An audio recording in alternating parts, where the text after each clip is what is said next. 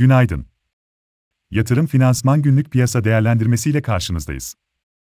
Bugün günlerden 22 Eylül Perşembe. Politika faizi bandını oy birliği ile 75 bas puan artırarak beklendiği gibi %2,25 ile 2,50 bandından %3 ile 3,25 bandına taşıdı. Sonraki toplantılarda da artırımların devamı mesajı verilirken, daha da önemli olarak faizlerin artırıldığı bölgede bir süre kalabileceği ifade edildi. Faiz kararında sürpriz olmamasına karşın, Fed'in son 10 yılın en şahin revizyonları ile enflasyon ve işsizlik tahminlerini yukarı, büyüme tahminlerini aşağı çekmesi, daha da ötesinde 2023'ün 3. çeyreğinde beklenen faiz indirim sürecine dair öngörüleri 2024'e hatta 2025'e taşıması küresel risk iştahı üzerinde ciddi bir baskı yaratıyor. Amerika Birleşik Devletleri borsalarında dün %1,7 civarı satışlar görülürken, sene başındaki tarihi zirveden bu yana geri çekilme yeniden %20'lere ulaşarak tekrar ayı piyasasına işaret ediyor.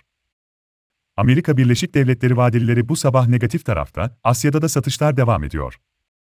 Biz de zayıf açılış bekliyoruz. FED faiz artırımları ile kaynak ve taşıma maliyeti artan yabancıların, risk azaltma ve güvenli limana kaçış eğilimi ile FED öncesi BIST'te etkili olan satışları bugün de devam edebilir. Bu etkinin kısa süreli kalmasını, BIST'te son dönemde yaşanan yüksek volatilitenin dengelenme sürecinde olduğunu, bu sürecin ardından uzun vadeli cazip değerlemelerin yatırımcı ilgisi çekmeye devam edeceğini düşünüyoruz. Bu nedenle kısa vadeli ve trade amaçlı pozisyonlarda riskler düşük tutulabilir, ancak orta, uzun vadeli portföylerde biriktirme amaçlı işlemlere devam edilebileceği düşüncesindeyiz. YOK'ta toplam teminat tamamlama çağrı tutarı bu sabah 466 milyon Türk lirası ile normal seviyelere gerilemiş durumda. Türkiye 5 CDS primleri güne 735 bas puan ile dünün altında başlıyor, Türk lirası swap oranlarında ise %15 ile 20 bölgesi ile yine normalleşme görüyoruz. BIST 100 endeksinde 3225, 3150 ve 3120 destekleri ile 3300, 3330 ve 3390 ile 3400 dirençleri izlenebilir. İçeride PPK faiz kararı izlenecek. Genel piyasa beklentileri, KN'ın %13 olan politika faizinde bir değişikliğe gitmeyeceği yönünde, ancak anketlerde 50 ve 100 bas puanlık indirim beklentileri olduğunu da not edelim.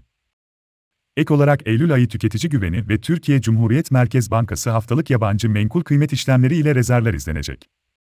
Fed'in ardından bugün İngiltere Merkez Bankası'ndan da 50 bas puan faiz artırımı bekleniyor, ancak Fed sonrası 75 bas puan artırım olasılığı da artmış durumda.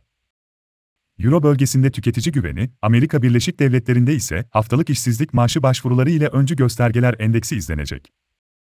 Bugün ayrıca Endonezya ve Güney Afrika Merkez Bankalarından da artı 25 ve artı 75 bas puanlık faiz artırımları beklendiğini belirtelim. Yatırım finansman olarak bol kazançlı bir gün dileriz.